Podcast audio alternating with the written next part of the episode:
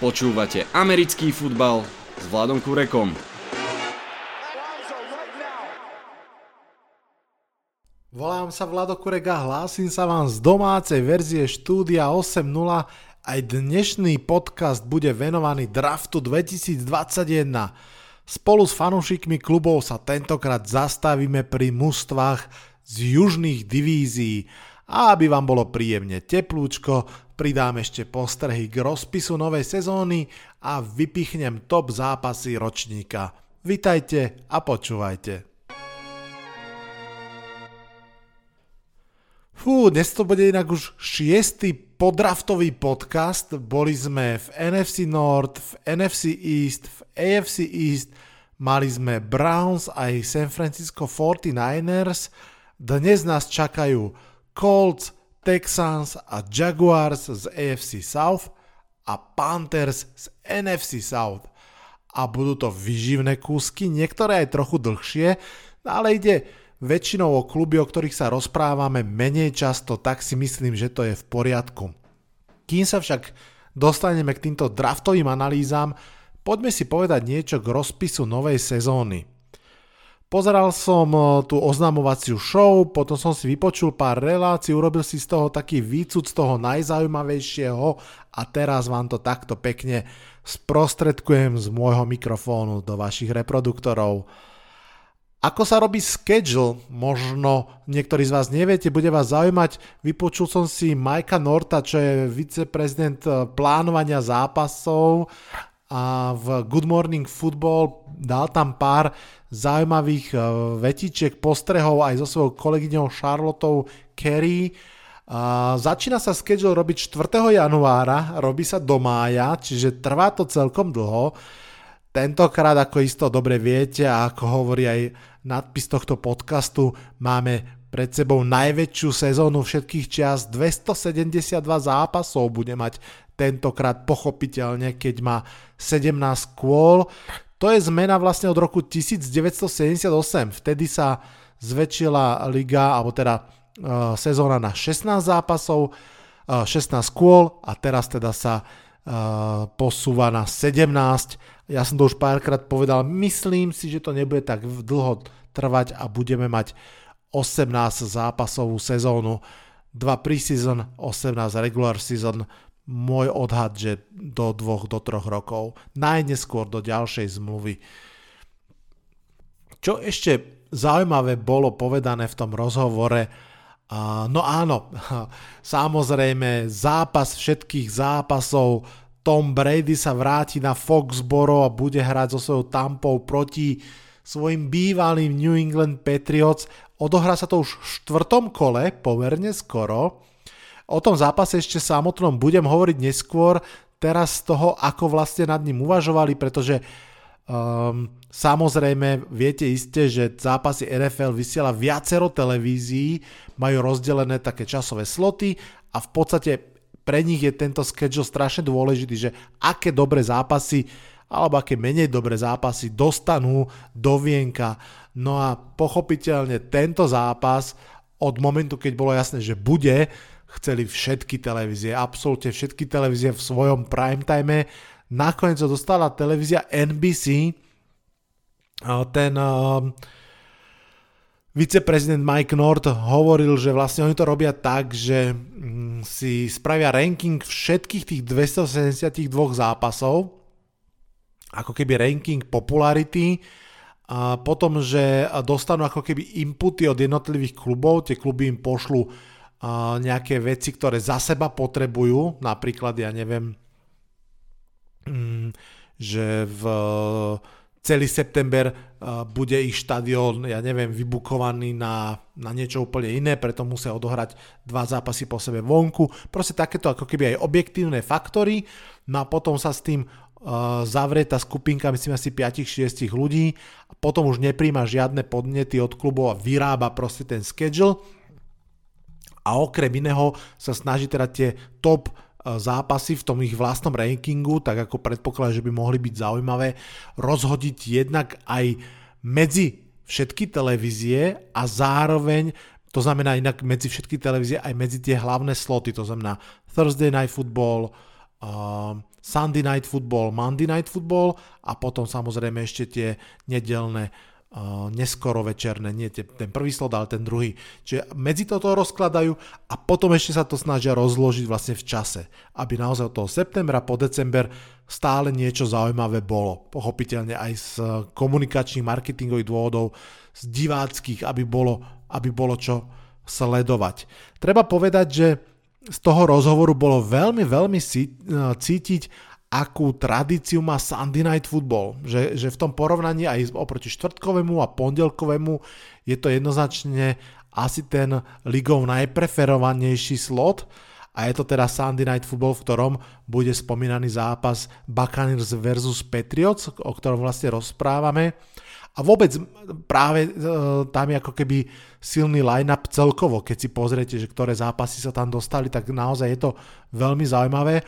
Ešte, ešte k tomu zápasu samotnému povedali, že keď už vedeli, že to bude Sunday Night Football, čo vedeli pomerne skoro, ale nie hneď, lebo naozaj zvažovali aj ten štvrtok, aj ten pondelok, tak potom vedeli, že ho chcú dať čím skôr ten zápas aby bola menšia šanca, že sa proste zrania kľúčoví hráči a aby bola aj väčšia šanca, že bude dobré počasie. Jednoducho chceli eliminovať tie externé faktory, ktoré by mohli ovplyvniť význam alebo zážitok z toho zápasu. Naozaj uh, viacerí aj mediálni pozorovatelia vraveli, že toto môže byť zápas, ktorý bude konkurovať sledovanosťou Super Bowlovým zápasom. To by bola veľká vec, ak by sa toto udialo už počas ligy. Ďalej e, v tom rozhovore bolo celkom zaujímavé, dostali samozrejme otázku, že ako plánovali Green Bay Packers, keď teda nevedeli nájsť to, či bude Aaron Rodgers hrať za nich. Na to skrátke tá odpoveď jednak bola tá, že teda oni tie zápasy začali plánovať o mnoho skôr, ako sa prevalila kauza, alebo teda otvorenie otázky okolo Aarona Rodgersa a jeho zotrvania v Green Bay Packers. No a zároveň vlastne myslím si, že už do veľkej miery to schedule mali spravený a do veľkej miery asi mm, ako keby predpokladajú skôr, že, že sa klub so, so svojím quarterbackom dohodnú. Oni to celkom pekne aj obalili do takej záverečnej vetičky, keď povedali. A myslím si, že správne, že Green Bay Packers sú tak silná značka, že či s Aaronom alebo bez neho má zmysel, aby boli jednoducho v prime timeoch. Podobne mimochodom odpovedali aj pri otázke na New Orleans Saints, ktorí sú bez Drew Breesa a napriek tomu tých zápasov v prime time majú pomerne dosť. No a posledná zaujímavá informácia ešte, ktorá tam bola, alebo dve možno, že kluby samotné dostali ten rozpis 24 hodín pred tým, ako bol zverejnený ale e, je to kvôli tomu, že keby náhodou tam vznikla ešte nejaká nezrovnalosť a hlavne, aby boli aj pripravené tie kluby, predsa len už ich volajú potom do televízií, aby sa vyjadrili e, k tomu rozpisu, tak aby naozaj to nebolo také, že 5 mm, minút som to videl. Mimochodom viacerí tréneri alebo generálni manažeri dostávali potom v tej show už, kedy sa tie zápasy otvorili, alebo teda ten rozpis zápasov zverejnil otázku, čo vlastne sledujú v tom rozpise, keď ho dostanú. A tie odpovede boli veľmi, veľmi podobné. Samozrejme, že prvá vec, na ktorú tými pozerajú je, kto je ich prvý super, potom druhá vec, na ktorú pozerajú je, kedy majú bajvik, že to sú naozaj že úplne prvé dve veci, ktoré automaticky tie oči potrebujú skontrolovať. Potom ďalšia dôležitá vec, kedy a koľkokrát musia letieť na druhú stranu krajiny, to je dokonca pre mnohé kluby dôležitejšie ako to, či majú nejaký pravidelný rytmus doma vonku, doma vonku. Ten sa v podstate málo kedy dá aj e, dosiahnuť. Chicago Bears tento rok bude mať tento dokonalý rytmus doma vonku, myslím, a ako prvé mústvo snáď asi po 20 rokoch, ktorému vyšiel takýto dokonalý timing. Ale teda vrátim sa k tomu, že pre kluby je o mnoho dôležitejšie sa pozrieť, kedy letia ďaleko a či potom návrate z diálky nemajú napríklad uh, nejaký skorý zápas. A tam vlastne aj za tú ligu hovorili, že to, čomu sa snažia vyhnúť, alebo že čo, čo ten ich software ako keby vysoko penalizuje, a, a aby to nevznikalo, je, že keď letíte naozaj cez celú krajinu, napríklad uh, ak by New York Giants leteli do Seattle Seahawks, tak aby potom po tom zápase nemali krátky týždeň. To znamená, aby potom nehrali hneď vo štvrtok, alebo nebodaj ideálne, aby to nebol Monday Night Football a potom, potom vlastne skor, skorý nedelný zápas. No a potom ešte taká jedna drobnosť, ale celkom zaujímavá, spomínali to práve v súvislosti s Pittsburghom Steelers, ktorý má myslím niekoľko zápasov po sebe vonku a fanúšikovia sa pýtali, že prečo tomu tak je. No a tam vlastne vraveli, že tam veľmi často zohráva úlohu napríklad aj rozpis iných líg myslím, že tam spomínali Pittsburgh Pirates, sa volá, myslím, ich baseballové mužstvo, ktoré tam má nejakú týždňovú sériu domácich zápasov a preto, preto museli jeden z tých eh, zápasov prehodiť Pittsburghu Steelers von, ak som to dobre postrehol, ale každopádne aj takéto veci ako zápasy iných mústiev v tom meste alebo veľké koncerty a tak ďalej ovplyvňujú ten schedule.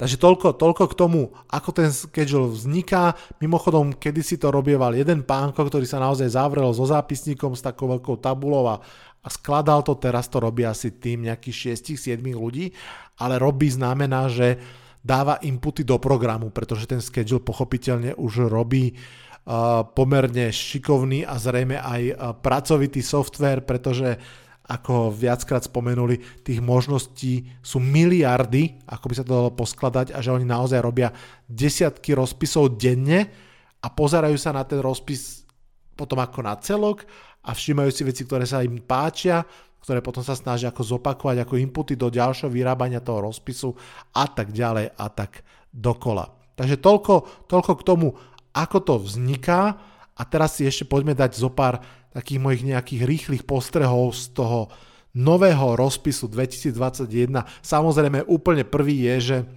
napriek tomu, že všetci vieme, ktoré mužstvo s kým bude hrať už týždňa alebo aj mesiace, predsa len ten rozpis má takú zvláštnu magickú situáciu, že to tak zreálni, že viete, ktorý deň vaše mužstvo s kým hrá a napriek tomu, že je maj, tak už, už mňou šijú všetky čerty a už sa pozerám, že a tento zápas vlastne by mohli Giants vyhrať, aj potom ten druhý, mohli by začať 2-0, to by bolo super, pozdravujem Denver Broncos a Washington football team a ich fanošikov.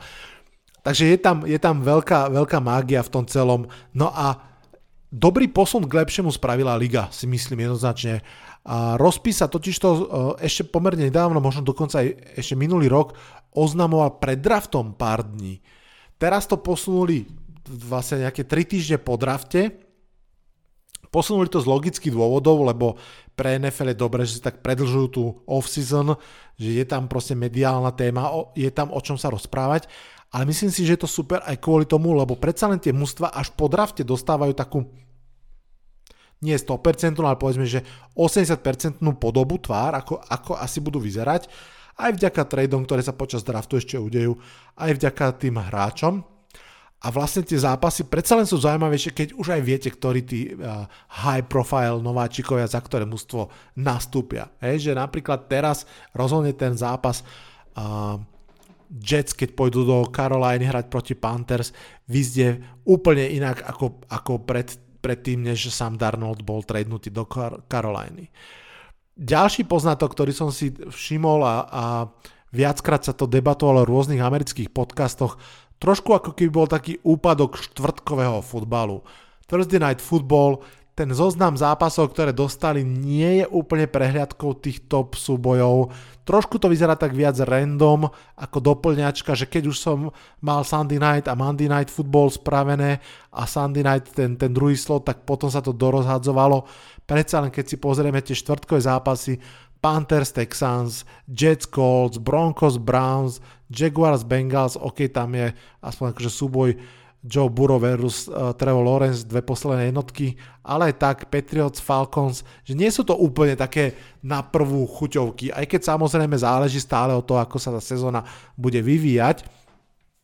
A áno, sú tam napríklad Rams Seahawks, to môže byť veľmi zaujímavý zápas. Steelers, Vikings sú tam, Chiefs, Chargers, to môže byť veľmi dobrý zápas.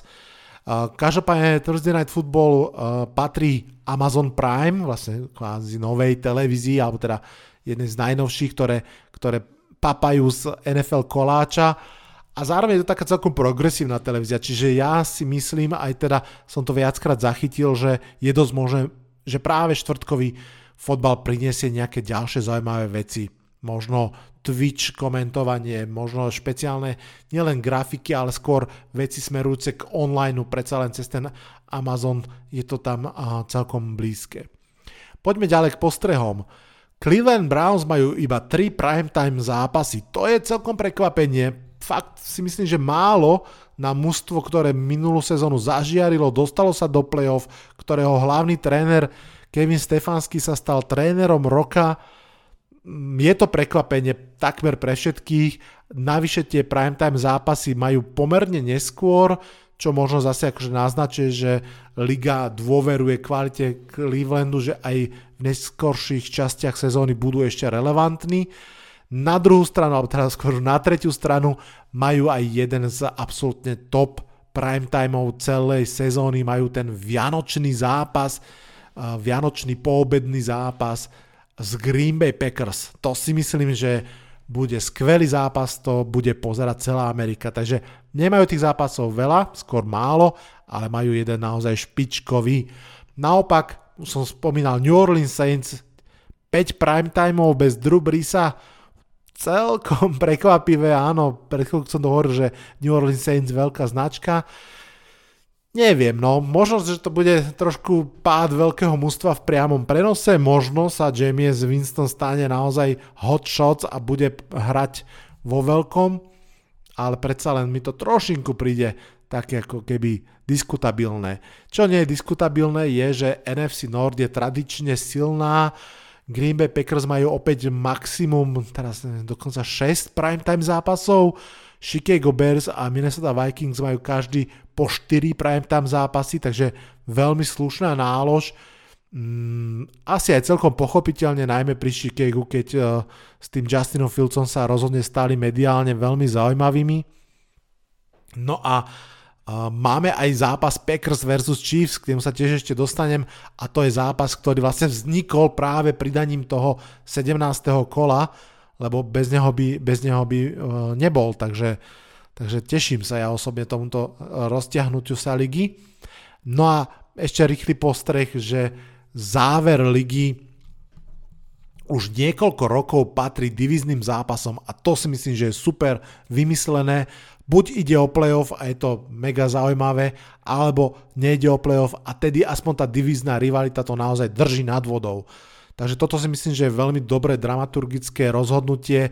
Giants napríklad budú z posledných 4 zápasov sezóny trikrát hrať s diviznými rivalmi, takže aj keď to bude veľmi biedná sezóna, tak si myslím, že bude zaujímavá do poslednej chvíle, no ale ja verím, že to nebude biedná sezóna. Tak, uh, som sa celkom slušne rozrozprával. Poďme ešte jednu rýchlu tému si dať a to je, že top zápasy najnovšej sezóny Sport Illustrated uverejnil 15 zápasov, ktoré považuje za tie najlepšie. Ja tým preletím len tak trošku z rýchlika. Číslo 1 Tampa Bay Buccaneers versus New England Patriots. Jasná jednotka pre všetkých, to som už spomínal. Dôvodov je veľmi veľa. TB12 sa môže pridať k Peytonovi Manningovi, Drew Breesovi, a ešte k niekomu, teraz mi vypadalo, že by k Bretovi Favrovi, nie, nie ešte k niekomu um, a byť teda štvrtým quarterbackom, ktorý porazí všetkých 32 mustiev ligy, ak vyhrá samozrejme nad uh, Patriots, jediný skalp, ktorý mu pochopiteľne chýba. No a myslím si, že ešte dôležitejším uh, príbehom toho zápasu je taká bitka o dedictvo. Samozrejme, že je to blbosť porovnávať, že či Beličik alebo Brady boli dôležitejší pre tých 6 prsteňov. Uh, áno, budeme sa o tom rozprávať dokola, pretože je to v ľudskej povahe a je to sranda, ale povedzme si na rovinu, že to nie je o tom. To je, myslím si, že veľmi jasné, že je to mm, teamwork, alebo že to bol teamwork, ale pochopiteľne, že to, kto z nich proti komu ako zahrá, bude extrémne zaujímavé. Minulý rok vyšiel excelentne pre Toma Bradyho. Nie je to úplne fair porovnanie, pretože Patriots mali strašne zlú sezónu aj z objektívnych dôvodov, ale predsa len Brady prišiel do nového klubu a rovno vyhral Super Bowl. To je veľký triumf, no a teraz si to dajú head to head a bude to sledovať celá Amerika. Ďalší zaujímavý zápas, prekvapivo možno číslo 2 v tom Sports Illustrated je Bears versus Raiders 10.10. 10. sa bude hrať tento zápas. Jasný leitmotiv Khalil Mack Revenge. Khalil Mack bude hrať proti mužstvu, ktoré ho draftlo a ktoré sa ho potom zbavilo. Tretí zápas, veľmi zaujímavý, bude sa hrať až 3. januára. Cleveland Browns pôjdu do Pittsburghu hrať proti Steelers a bude to veľká odveta za tú veľkú výhru Clevelandu Browns v playoff, tiež v januári vlastne, takže to bude naozaj do roka a do dňa. Bude to Monday Night Football a naozaj zápas, ktorý bude mať veľké playoff implikácie pravdepodobne a rozhodne sa na liga teší už od teraz. Číslo 4, 4 na tom, v tom rebríčku Chiefs at Ravens, hneď na začiatku myslím druhé kolo 19. september, tradičný dobrý zápas mladých quarterbackov. Dva roky po sebe to bol vždy veľmi veľký boj, veľmi pekné divadlo. Myslím, že vždy víťazné pre Chiefs. Uvidíme, či Ravens konečne sa odplatia šéfkom. No a celkom na prekvapenie na 5. mieste Jets, Panthers, Sam Darnold bol, to už som párkrát spomínal. Uh, Giants, Washington Football Team ešte je tam zozname, čo je mimochodom prvý Thursday Night Football ligy. Samozrejme Washington bol v playoff, posilnil sa, patrí za favorita NFC East. V NFC East 16 rokov žiadne mužstvo neobhajilo titul, Washington má tu šancu to urobiť. Na druhej strane Giants ho dvakrát porazili pred sezónou, takže môže to byť zaujímavé z obidvoch strán. Ešte vyberám z toho rebríčka Lions Rams 24. oktobra, pochopiteľne Jared Goff a Matthew Stafford sa stretnú proti sebe s tými vymenenými mužstvami. To môže byť veľmi, veľmi zaujímavý zápas. No a vôbec nechápem, prečo v tom top 15 zozname nie je 7.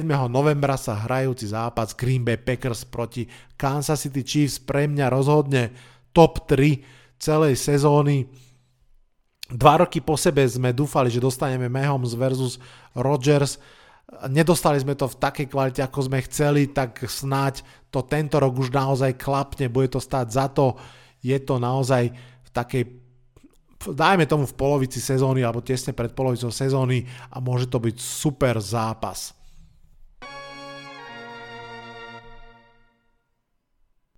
Tak a poďme už na draft. Začneme s Jacksonville Jaguars, ktorých mám v podcaste naozaj zriedkavo, ale draft Trevora Lorenza môže byť veľkou zmenou. Fanúšik Milan to zobral naozaj poctivo. Milan, ďakujem pekne. Veci to vypočujete sami, má to aj trošku dlhšiu minutáž, ale predsa len máme tých Jaguárov tu málo, tak si to vypočujme.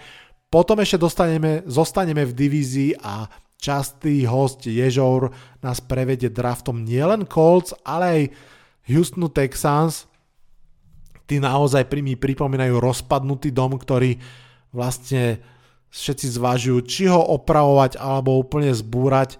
Bude zaujímavé pozrieť sa, čo ten draft prezrádza o stratégii Texans na najbližšie obdobie. No a na záver nám Lukáš zhodnotí draft Caroliny Panthers, jedného z klubov, ktoré môžu byť veľkým pozitívnym prekvapením novej sezóny. Chlapci, mikrofon je váš. Ahoj Vado a posluchači tvého podcastu ze všech koutů, jak slovenské, tak České republiky. Předem musím poděkovat za svěřenou důvěru, abych v kostce zhodnotil letošní draft mého po několik let oblíbeného klubu Jacksonville Jaguars. No a nebudu to sáhodlouze zdržovat a pojďme se na to tedy vrhnout. Jaguars si díky svým výkonům v uplynulé sezóně řekli o pozici týmu, který dostane právo vybírat na draftu jako první. A to, o čem se dlouhé týdny a měsíce dopředu spekulovalo, debatovalo, tak se zhmotnilo ve skutečnost, když Jacksonville sáhnul po rozehrávači z univerzity Clemson Trevoru Lorenzovi, a tento generační talent tedy tak eh, skončil na Floridě, kam přichází s bilancí 34 výher a dvou proher a reputací kreativního eh, hráče, který má takové to správné decision making, umí dělat ta správná rozhodnutí v ten, ten daný moment, vybrat tu nejlepší možnou variantu, takže jednoznačně starter od prvního dne a okolo tohoto nadějného hráče musí Jacksonville začít budovat ten svůj tým a ten přerod eh, v úspěšnější nebo v úspěšnější organizaci nebo franchízu, než eh, zatím doposud byla, nebo minimálně posledních teď několik sezon. takže rozhodně, rozhodně ne nečekaný pik a ba naopak. Eh, Jaguars, Jaguars si od tohoto piku dozajista slibují, že příchod Lorence sebou přinese také výraznější přísun peněz do týmové kasy a co jsem, jsem mohl dočíst nějaké informace, tak již eh, tento pik vyvolal zvýšený prodej sezónních stupenek a údajně téměř polovina kupujících z posledních eh, čtyř měsíců, tedy ti, kdo koupili v posledních čtyřech měsících vstupenky, tak dokonce snad nikdy předtím si lístek na zápas samotných Jaguars nekoupili. Takže to je jenom taková mm, zajímavost. No a mm, také pevně doufám a přišlo mi poměrně zajímavé, když jsem se probíral pár informacemi, že Lawrence doufám prolomí to své prokletí těch dvou předchůdců v dresu Jaguars, kteří také byli vybráni jako rozehrávači v prvním kole a to jmenovitě Blaine Gabbert a Blake Bortles a upřímně řekněme, upřímně řekněme si, kdo z dnes z nás si na tyto jména vzpomene. Na Blaina Geberta asi málo kdo, na Blakea se možná ještě někdo ano. Eh, když se u tohohle tématu trošku zdržím chvilku, tak například v roce 2017 leželi na bordu jména jako Patrick Mahomes či Deshaun Watson, ale eh, Jaguars se rozhodli tehdy vsadit na Bortlese a svůj pick využili na draft running backa Leonarda Furneta, No a jak to celé dopadlo, to všichni moc dobře víme. Bortles Jaguars v úvozovkách výraznějšímu úspěchu nedotáhnul. Mm, nepočítáme-li AFC Championship Game v sezóně 2017 proti Patriots, no a Fournette ten si sice pro Super Bowl došel, ale v dresu úplně e, jiném nežli Jaguars. Takže to jsem si dovolil jenom takovou odbočku, která i mě samotného velmi zaujala. Každopádně věřím, že s Lorencem to bude jiná písnička a co bude hlavně podstatné, aby taky podle mě Jaguars si tento svůj klenot eh, velice dobře ohlídali, aby nedopadl Lorenz tak jako například eh, Joe Burrow v eh, loňském roce z Bengals. Pojďme k druhému piku na 25. místě ještě v prvním kole. A jestliže první pik byl zcela čekaný, tak ten druhý bych řekl, že tak v podobě piku s running backem Travisem Etienem také z Clemsonu, tak ten už byl o něco méně eh, č, očekávaný, řekl bych, že takový lehce i šokující.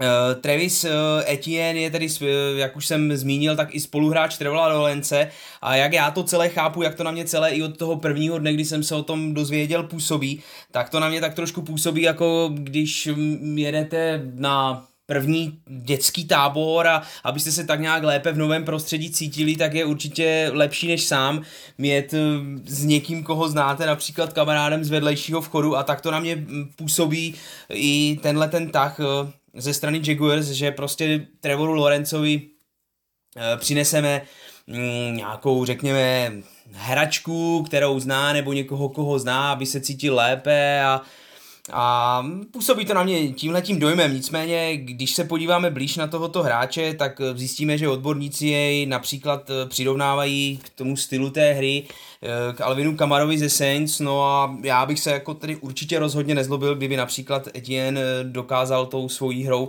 se také opět minimálně přiblížit třeba hře tohodle, tohoto, tohoto daleko slavnějšího předchůdce.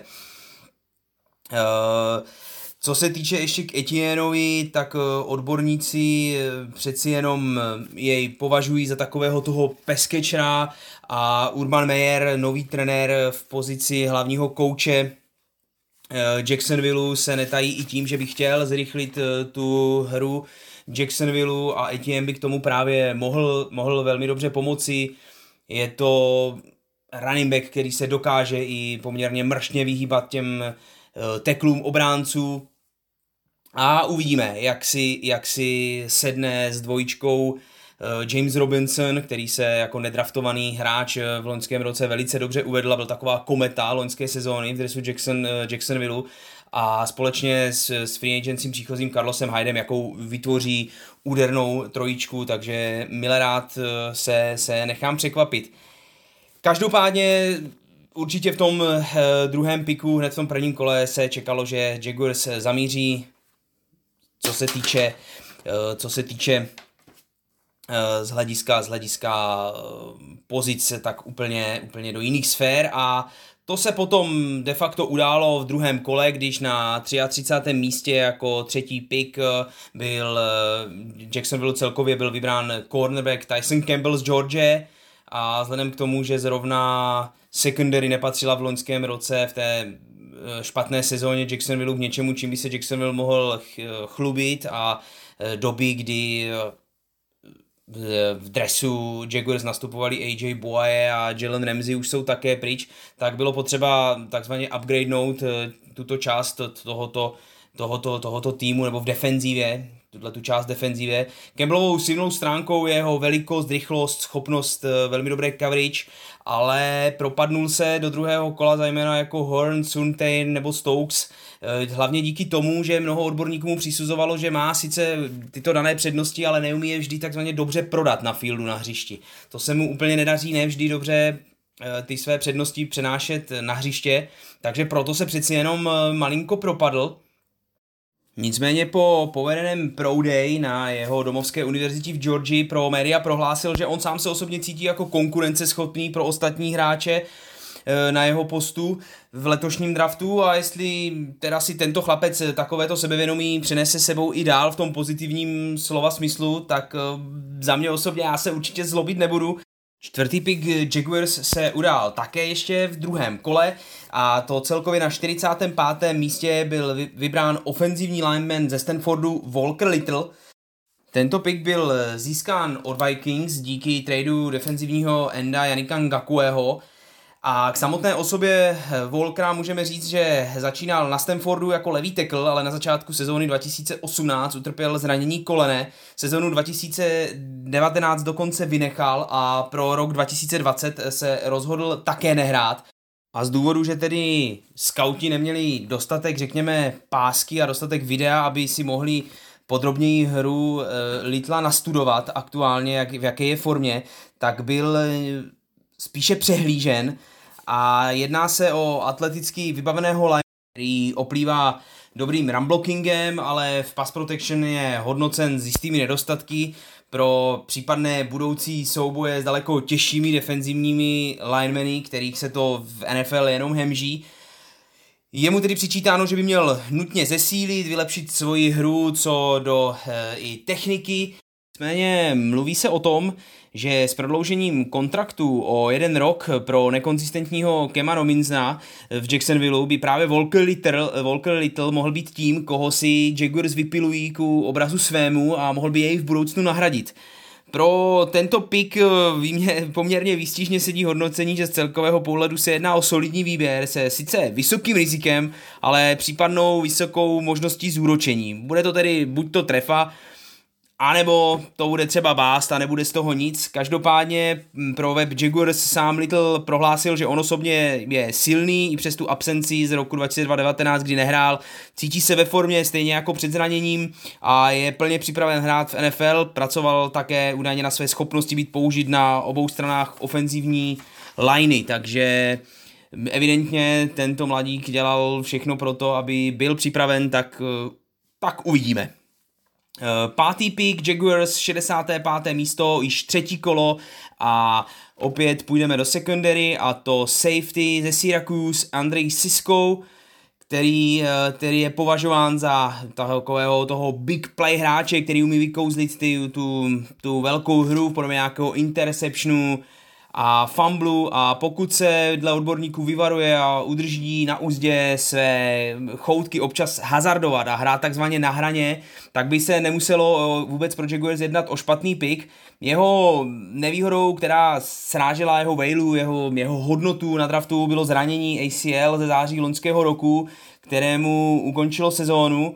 Jinak eh, typologicky je mnoha odborníky přirovnáván k Maliku Hookerovi z divizních Colts, který hrál pod Mayerem v Ohio State, takže je možné, že Mayer se trošku zhlédnul v minulosti a proto si Andreho Siska vybral. Těžko, těžko říct, těžko uvažovat, každopádně takový, eh, taková zajímavá poznámka. Eh, a pokud by Jacksonville, pokud by se Jacksonville dařila ta man-to-man coverage, tak by z toho mohl Cisco ve své hře těžit, mohl by se mu otevírat právě prostor pro jeho vyniknutí. A v Syrakusách eh, skončil se svými 13 interceptiony ve 24 zápasech na celkovém čtvrtém místě historického žebříčku v rámci, eh, v rámci své školy. A pro Jaguars vzhledem i k jeho zranění, kdy po říjnové operaci postupně rehabilituje, se jedná o jakýsi vklad do budoucna a uvidíme, zda bude, zda bude připravený hned v září na start. Šestý pík, 106. místo, čtvrté kolo, Jay Tufele, defenzivní tackle z USC.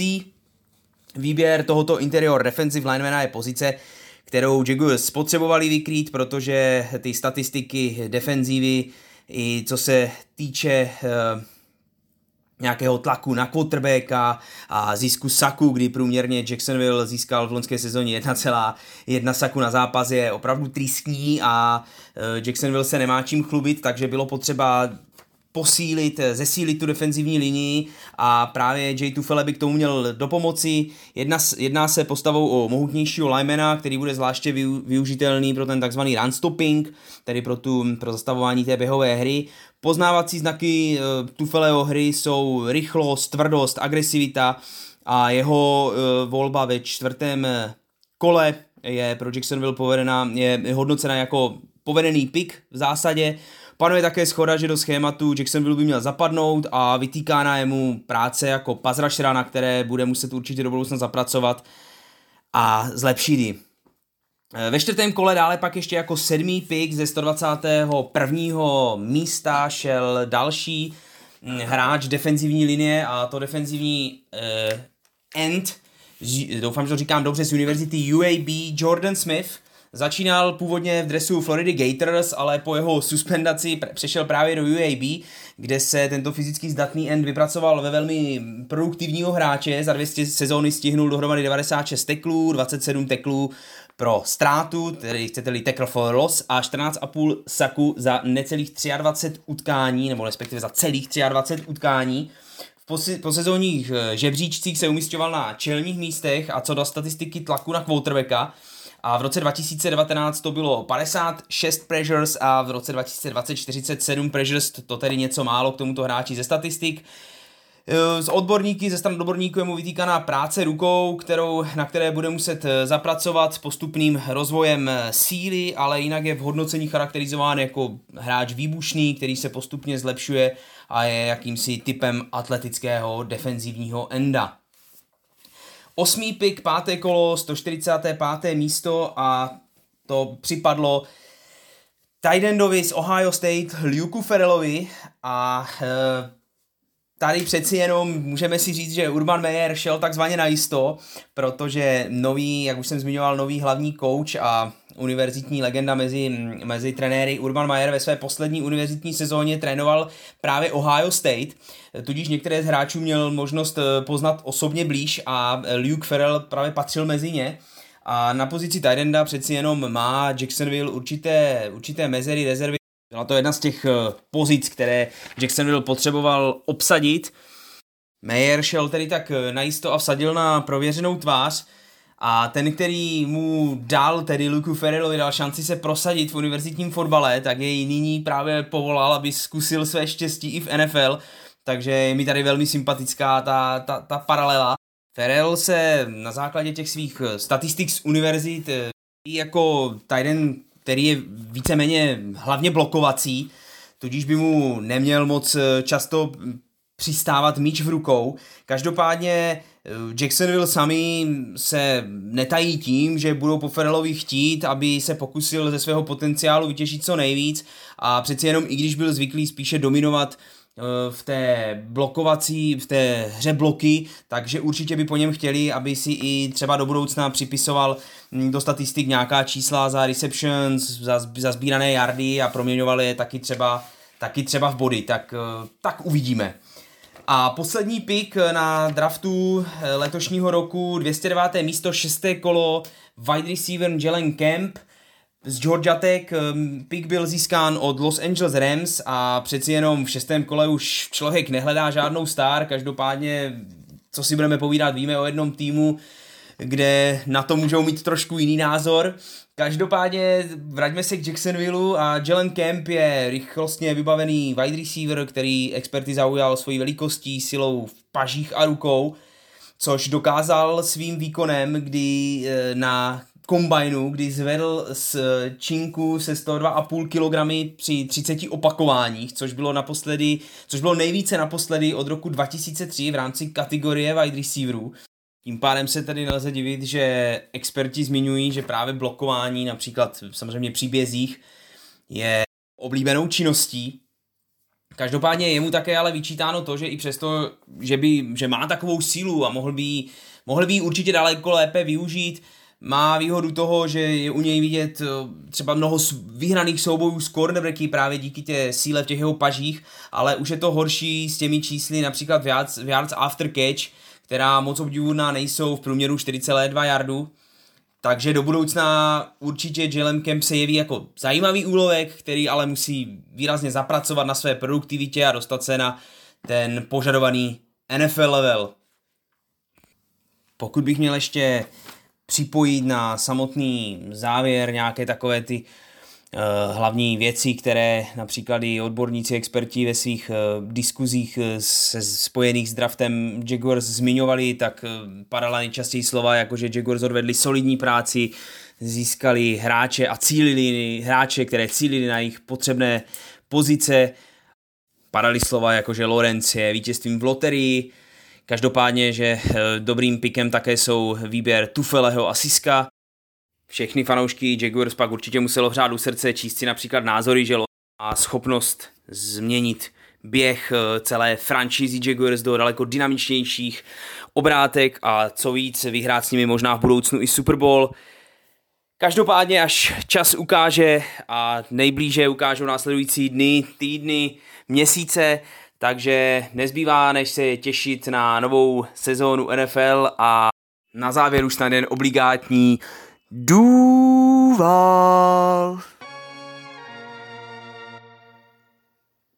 Ahoj, ahoj. U mikrofonu Honza Ježek alias Ježour. Srdečně zdravím všechny příznivce vladových skvělých podcastů. V mém podání vám dnes přináším krátké fanouškovské zhodnocení draftu Indianapolis Colts a zároveň s tím připojím i zhodnocení našich divizních rivalů z Houstonu, tedy Houston Texans. Texans jsou mi na blízku nejen jako divizní soupeři, ale také protože chudera manželka je úplnou čirou náhodou, jejich faninkou, takže je u nás doma minimálně dvakrát do roka, celkem veselá neděle. Ze slušnosti bych si tedy dovolil začít právě s Houstonem. Jejich fanouškovská základna asi nebude příliš eh, široká a nedá se očekávat, že by v nejbližším období, příliš zesílila po úspěšných sezonách 2018 a 2019, které skončily pro Houston eh, rekordem 11-5, respektive 10-6 a po vlastně průběžném vedení nad budoucími šampiony z Kansasu 24-0 v prvním poločasu divizního playoff už se od, této, od tohoto momentu už nedá hovořit o ničem jiném než strmém a volném pádu, jak výkonnostním, tak co do kvality kádru i vlastně trenerského štábu. Zjednodušeně bychom mohli říct, že e, rok a kousek naspět byli v podstatě Texans od konferenčního finále a teď po tom roku a kousku vlastně stojí na Prahu mm, totální e, týmové přestavby. Jo. Takže jak vidíme, to, to štěstí a ten úspěch je v NFL velice vrtkavý a, a může se všechno velice rychle změnit. Houston tuto franchise rekonstrukci mm, musel letos bohužel odstartovat až 67. výběrem v pořadí e, draftu to je opravdu hodně, hodně pozdní výběr. Kdyby, já jsem si říkal, kdyby Monty Pythoni měli psát eh, pokračování své úspěšné komedie Život Briana, tak by se možná mohla jmenovat Život O'Briena a byla by asi stejně vtipná, protože absence výběru v prvním a druhém kole byla právě tím pověstným kalichem hořkosti, který si musí Houston po odchodu svého divno manažera vypít až do dna. Já by bych chtěl jenom posluchačům trošku osvěžit paměť, tak bych mohl sarkasticky poznamenat, že Texans letos brali v prvním kole 26-letého tekla Laremy Tansila a ve druhém kole 29-letého receivera Kennyho Stilse. který už teď a vlastně už ani není součástí organizace Texans, tak tohle to jsou přesně ty důvody, proč Bill O'Brien přišel v minulých letech o, o ty letošní piky. A já si myslím, že už jsou všichni v Houstonu rádi, že už se od tohohle toho eh, manažera a trenéra odpíchli a že prostě už teď už doufají, že už to bude jenom lepší. Ale abychom se o té minulosti už oprostili, tak se pojďme podívat, kam se pomocí středních a pozdních piků pokusil letos v draftu nový generální manažer Nick Caserio a trenér David Cully, kam se pokusili Houston nasměrovat. Já jsem si celkem jistý, že v drtivé většině z vás nebudou jména jako Davis Mills, eh, Nico Collins a Brevin Jordan něco říkat. Mnohem důležitější je, že se na tedy 67., 87. a 147. pozici jednalo v pořadí o quarterbacka, wide receivera a tight enda. Eh, následoval potom eh, v pátém kole linebacker, v šestém kole defenzivní lineman. Caserio se tedy eh, očividně pokouší najít nějaký skrytý poklad do útoku a jednoznačně se tak připravuje, z mého pohledu teda jednoznačně, se připravuje na nový ročník bez Deshona Watsona. Pro mě osobně tedy byl výběr quarterbacka jako prvního výběru ve třetím kole. Pro mě byl celkem nepochopitelný. Myslím si, že eh, Tyro Taylor, který je v současné době zapsán na soupisce Texans, je rozhodně eh, schopný odehrát celou tu první přestavbovou sezónu. A já vlastně vůbec netuším, zda bude možné nějak eh, relevantně vyhodnotit, zda má Davis Mills schopnosti stát se NFL quarterbackem, když ten tým má uh, tolik děr a tolik, uh, tolik nedostatků a v podstatě se stal takovým slepencem odložených hráčů, které vlastně Texans během volných, volných agentů nabrali.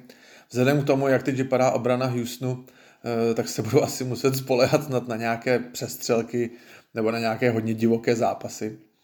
Takže asi vůbec netroufám současný draft Texans hodnotit, protože když má někdo dvě třetí kola a dvě páté kola a jedno šesté, tak eh, to opravdu tady v této konstelaci snad ani v podstatě nedá nic ztratit, tady se snad může jenom získat.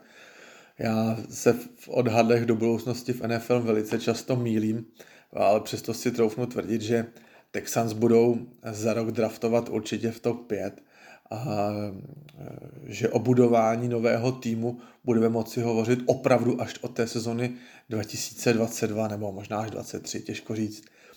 Pokud si za rok nebudou chtít na nějaké velmi vysoké pozici, a teď jako z úcty k manželce zrovna neříkám na první pozici, ale na nějaké hodně vysoké pozici, vybrat nějakého nového Trevora, Trevora Lorence a budou chtít ten tým e, napěchovat talentem, tak já už teď s velkým přestihem bych si možná troufnul říct, že se stanu největším kandidátem na trade dolů, že by třeba z té druhé, třetí, čtvrté pozice mohli slez dolů, získat další první kolo v sezóně 2023 a takhle postupně vybudovat tým, jako se to daří třeba Jets nebo Jaguars.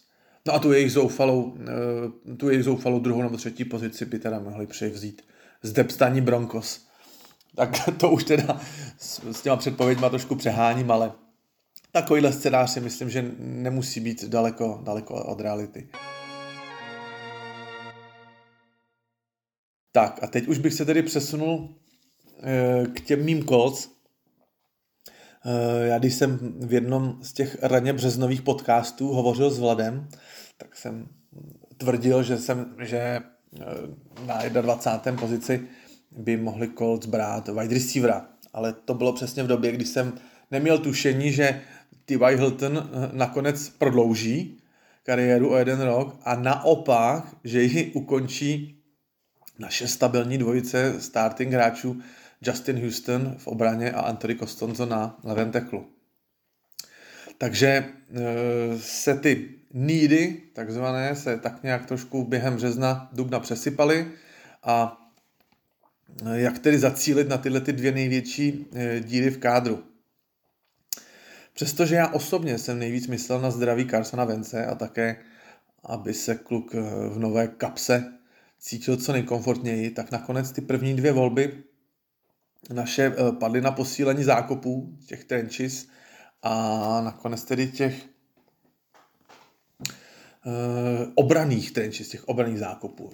Na 21. místě byl naším letošním mužem číslo jedna pass rusher z Michiganu Quitty Pay. My jsme zrovna Pajeho s Ondrou Horákem v předdraftovém podcastu celkem detailně, detailně rozkládali na prvočinitele a pitvali jeho schopnosti, nebo možná spíše zatím kvalitativní neschopnosti. Takže samozřejmě hříčkou osudu to krásně padlo právě na můj tým a, a já se tedy teď můžu těšit, jak se Ondra Horák, specialista na Michigan a velký fanoušek eh, Rosomáků, jak se se svou eh, predikcí splete. Na to se budu těšit a samozřejmě se budu těšit, že se Pay stane po Dariusu Leonardovi znova naším defenzivním rookie of the year, takže uvidíme, jak to celé dopadne. Ehm, nemám vůbec tušení, jestli byl Pay naší první tou reálnou volbou draftovou, nebo jestli tím, v tom, na tom draftboardu prostě zbyl. Každopádně v našem varumu parovala po jeho piku velká spokojenost, vzduchem letali klasické nadšené high fivey, takže možná nějaké splněné tajné přání, těžko říct. Nevíme. Asi se to možná nedovíme. Eh, já teď musím na tomto místě eh, vytáhnout ze svého mini archivu jednu takovou odposlechnutou poznámku, a to konkrétně od novináře Mikea Velse, což je komentátor ESPN, který zajišťuje této televizní stanici čerstvé informace právě z Indianapolis. A tento pán krátce po oznámení jména Quitty Pay řekl něco ve smyslu, volně přeložím, jako pokud na bordu ještě zůstávají teklové jako Jenkins a Deriso a Colts berou Quittyho Paye, začínám být vážně přesvědčen o tom, že Chris Ballard již má ulovenou nějakou velkou rybu mezi volnými agenty. No a jak už teď v dnešní, v dnešní uh, době poloviny května víme, tak Mike Wells měl nejspíš pravdu, protože posilou Indy na levého tekla se nakonec stal s jednoletou smlouvou Eric Fisher z Kansasu, což je samozřejmě bývalá jednička draftu z roku 2013. Chiefs jej draftovali v době, kdy zde Chris Ballard, náš aktuální generální manažer, působil jako ředitel hráčského personálního oddělení, takže pro Ballarda je to další setkání z dětství, jak já říkám, Podobně jako tomu bylo v případě Filipa Riverse, s kterým spolupracoval eh, v Chargers. No ale zpět teda k draftu. Pokud byl Quitty Pay z Michiganu profláklé a často propírané jméno mezi atraktivními pass tak potom v případě Dio Odeyingba z Univerzity Vanderbilt spolehám čistě na naše scouting očelení a na Ballardovy instinkty. O tomto hráči bylo k dosažení jen velice eh, málo informací, protože uh, Commodores Vanderbilt Commodores rozhodně nepatří mezi nějakou eh, exponovanou univerzitu. Někteří zámoští komentátoři, kteří rádi za draft eh, rozdělují takovéto školní vysvědčení a známku jednotlivé generální manažery, tak za kvalitu draftu, tak dokonce Colts snižovali známku a označovali Odengba za reach, který by klidně mohl propadnout do, do třetího kola. No jo, jenže Colts letos to vzpomínané třetí kolo neměli, jo, retorikou, kterou jsem už dříve použil u Texans, když jsem zmiňoval Remy Tancila a Kennyho Stilse, tak Colts letos ve třetím kole draftovali přibližně asi tak eh, levou ruku a pravou nohu Carsona Vence, protože toto byla právě část dohody našeho tradu s Eagles, že jsme přišli o třetí kolo. Druhou polovinou Carsona Vence je podmíněný výběr ve druhém kole draftu 2022. Takže bez ohledu na na absenci e, třetího kola jsme vzali Odejngba a pak jsme měli, pak jsme měli tedy krátkou pauzičku s absencí třetího kola a e, v těch pozdějších výběrech, tedy bez ohledu na nedůležitost konkrétních men, protože kdybych je teď vyjmenoval, tak stejně brzo všichni zapomenete, nemá to vůbec smysl jmenovat e, konkrétně, tak jsme dále draftovali v pořadí Tidenda, Eh, jednoho defense backa, quarterbacka, wide receivera a až na, konci, na samém konci sedmého kola teprve ofenzivního lineaře, tedy uh, suma sumárum jsou to víceméně výběry do hloubky kádry v útoku, jo? tight end, quarterback, wide receiver a ofenzivní lineař. Já bych se z této skupiny hráčů pozastavil pouze u jména Sam Ellinger, což je uh, quarterback, čtyřletý quarterback, University of Texas. A tento náš výběr v šestém kole je tak trošku přiznáním chyby našeho generálního manažera, že se loňský výběr ze čtvrtého kola draftu v podání quarterbacka Jacoba Isna z Washingtonu příliš nepovedl a my vlastně po odchodu eh, skvělého parťáka a spolehlivého backupa Jacoby Brisseta do Miami eh, musíme eh, vytvořit nějakou, nějaký souboj a nějaký tlak na tu pozici dvojky, protože ta pozice toho backupa je pro nás, řekl bych, velice důležitá, protože, jak známo, Carson Wentz kompletně, že do Carson Wentz do, kompletně dokončí sezonu vzhledem k jeho zdravotní kartě není celkem jisté a vzhledem k tomu, že my jako Colts nemůžeme mít pro další sezónu ambice nižší než postup do playoff, tak právě z tohohle důvodu si myslím, že ta, že ta z pozice toho backupa bude velice důležitá, aby prostě ne, tu sezónu byli nějak v případě Vencova absence, aby jsme ji byli vůbec schopni nějak dohrát se ctí, aby prostě za Vence eventuálně nastoupil někdo aspoň trošku schopný. Ten Sam Ellinger je Ehm, znalci univerzitních poměrů připodobňán eh, k Meku Jonesovi, quarterbackovi, kterého letos draftovali Patriots eh, z Alabamy. A je to tedy quarterback s, s velkými atletickými nedostatky, který je spíše řazen k těm, jak já říkám, výběhovým modelům těch klasických pocket passerů. Ty už, jak známo, nejsou v NFL příliš v modě a ta mobilita dneska vyžadována i u dvoumetrových kluků. Takže my uvidíme, jak se s tím chlapec popere a jak se v kempu ukáže. A e, tak e, já jsem zvědavý, jestli Jacob Eason ze sebe ještě něco vypotí, anebo jestli se tou e, dvojkou stane právě Sam Ellinger. Jemu, e, abych ho jenom nepomlouval, tak jemu samozřejmě přisuzována spousta e, kladných vlastností, jako pohyb v kapse, čtení obrany, a že je výborný do kabiny jako parťák, takže uvidíme, jestli na těch, na tomhle šprochu bude nějaká pravda. Tak a jak Vlado Kurek s oblibou a často říká, že draft a veškeré období kolem něj, to jsou samé pozitivní zprávy a spousta naděje pro všechny týmy, že každý doufá, že ten jeho kádr posílil a zkvalitnil, tak ani já nebudu výjimkou a, a budu to všechno vidět optimisticky a pozitivně a na zhodnocení draftu 2021 by bylo opravdu lepší si eh, několik let počkat. A kdybych se ještě jednou měl tedy vrátit k tomu našemu hlavnímu výběru, k tomu prime hráči na 21. místě eh, k Wittipému, tak já osobně si myslím, že tomuhle tomu hráčovi u nás můžou pomoct výrazně dvě osoby. První z nich je trenér našich pass rusherů Robert Metis, kterého si někteří Eh, fanoušci, kteří sledují NFL delší dobu, pamatují jako excelentního technika, který právě nedostatek eh, třeba dynamiky nebo se říkalo i lehčí nadváhu, právě nahrazoval zejména tou chytrostí a naprosto vybroušenou technikou. On, eh, Robert Metis spolu s Dwightem Freenem tvořili naprostou páteř těch našich, té naší úspěšné franšízy kolem Peytona Manninga a Eh, kolem mezi lety 2005 až, až, až 2010, takže, takže tam uh, určitě jsem velice rád, že tenhle ten hráč Robert Metis, že zůstal v naší organizaci a že, že se stará o výchovu uh, mladých hráčů v defense line. A tím druhým člověkem je určitě DeForest Buckner, který co by nejdražší defenzivní end ligy bude určitě vázat mnohem více blokařů než Quitty Pay a to by Payemu mohlo pokud bude vlastně stát na druhé straně té defense liney, tak i tohle to by mohlo PMu hodně pomoct. Že by si spíš troufal na ty, na ty eh, pravé tekly, než, eh, než na levé, nebo které se spíše bude starat Defoe Buckner. Takže toto je ve zkráceném Indianapolisko-houstonském komentáři ode mě zatím všechno a já se budu těšit na další Vlado pozvání a naslyšenou. Ještě jednou díky.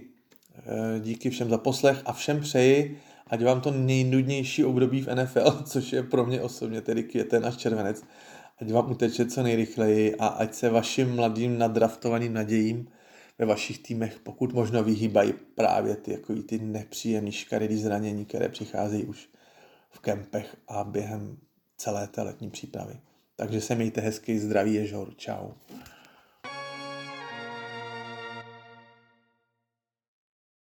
Ahoj Vlado, som rád, že si ma znovu prizval do tohto podcastu a ďakujem. Taktiež zdravím všetkých poslucháčov Americký futbal s Vladom Kurekom. A dnes sa budeme, respektíve budem hovoriť o drafte Carolina Panthers. Takže myslím si, že môžeme prejsť rovno na to. O, v prvom kole na 8. mieste draftovala Carolina cornerbacka JCho Horna. Bol predikovaný na skôr ako druhý corner, možno tretí po Farlim, niekde som videl, ale nakoniec teda ho zobrali prvého na veľké prekvapenie a toto bol podľa mňa vynikajúci pick, čo sa týka Panthers obrany, pretože tá secondary aj obrana celkovo potrebovala proste improve, pretože Jeremy Chin a Derek Brown na to proste sami nestačili ako piky minuloročné, takže bolo to treba doladiť a to ostatne uvidíme aj vo zvyšku draftu. O, na druho, v druhom kole o, draftovali z 59. miesta Terensa Marshalla juniora, wide receivera z LSU. Toto, tento pick sa mi tiež veľmi páčil, pretože Terence Marshall bol súčasť tej LSU, toho LSU mega nabitého útoku pod Joeom Burovom, takže určite veľká pomoc pre Sema Darnolda. O, z tretieho kola zo 70. miesta draftovali o, tekla z BYU Bradyho Christensna. O, niekde som, alebo teda počúval som, že Zach Wilson proste mal také výsledky, aké mal hlavne kvôli jeho online a Takže toto by mohol byť tiež veľká pomoc do útoku, aby sem, Dar, aby sem Darnold nebol často na zemi. Z ďalší treťokolový pík z 83. miesta zobrali Titanda Tommyho Trembla, Titanda z Notre Dame. O tohto priznám sa, že nepoznám a ešte bude pár takých hráčov, ktorých ja nepoznám, pretože nie som až tak o, zabraný do univerzitných, univerzity, univerzitných zápasov a hráčov. O, poďme na štvrté kolo. V štvrtom kole zo 125. miesta zobrali running backa Chaba Havarda z Oklahomy. A toto by mohol byť solidný backup pre CMC-ho, takže asi aj preto, isto ho aj preto zobrali, keďže proste majú CMC-ho a kým je zdravý, tak určite bude behať hlavne on, ale toto bude myslím si, že taká solidná dvojka na miesto Mikea Davisa, ktorého vytredovali do Falcons. O, z 5. kola zo 158. miesta zobrali defenzívneho tekla z Iowa Daviana Nixona. Toto je ďalší hráč, ktorého moc nepoznám, takže asi sa posunieme ďalej na ďalší o, piatokolový pik. Zo 166. miesta zobrali cornera ďalšieho z Washingtonu Kejta Taylora juniora, takže ďalšia pomoc do secondary určite o, bude potrebná, ako by som tak povedal. Z, v šiestom kole zobrali zo 193. miesta Garda z Alabamy Deonte Browna. Myslím si, že alabamská online pred Macon Johnsonom tiež stvárala veľmi dobré kúsky, takže toto by mohol byť takisto pomocník pre Sema Darnolda. Ďalší pík zo 6. kola, to bol 204. konkrétne, ďalší wide receiver zo South Caroliny, Shai Smith. Toto je, tohto trošku mám napozeraného, to je taký rýchly, shifty receiver, ale on dokáže aj silovo zabojovať, takže útok vidím to na veľkú parádu. Ďalší pík zo 6. kola, 222. zobrali Tomasa Fletchera, long snappera z Alabamy, takže to vyzerá byť pomoc do special tímov. A aj posledný pík z 7. kola zo 232. miesta bol defensive tackle z Kentucky Phil Hoskins. Takže ďalšia pomoc v D-line. Suma sumárum, Carolina mala tento rok na drafte 11 pikov, z nich išlo 6 do obrany a 5 do útoku. Takže vidím to na vyvážený draft, ktorý sa mi ale celkom pozdáva. Takže ešte raz ďakujem Vlado za to, že si ma sem pozval a pozdravujem, učím sa s vami s fanúšikmi podcastu Americký fotbal s Vladom Kurekom. Čaute. Tak verím, že aj dnešný podcast stál za to, že ste si ho radi vypočuli a že ste ho vládali si vypočuť až do konca. Naše draftové pokrytie sa nám pomaly končí, ešte jeden budúci podcast budem venovať draftu, takže fanúšikovia klubov, ktorí ešte neboli on air, poďte na to. Možno stačí kľudne 5 minútiek, napíšte mi na Facebook americký futbal s Vladom Kurekom, a myslím, že napríklad taký Broncos alebo Riders, to by sme si radi vypočuli. V tejto chvíli určite viem, že ešte si vypočujeme Seattle Seahawks.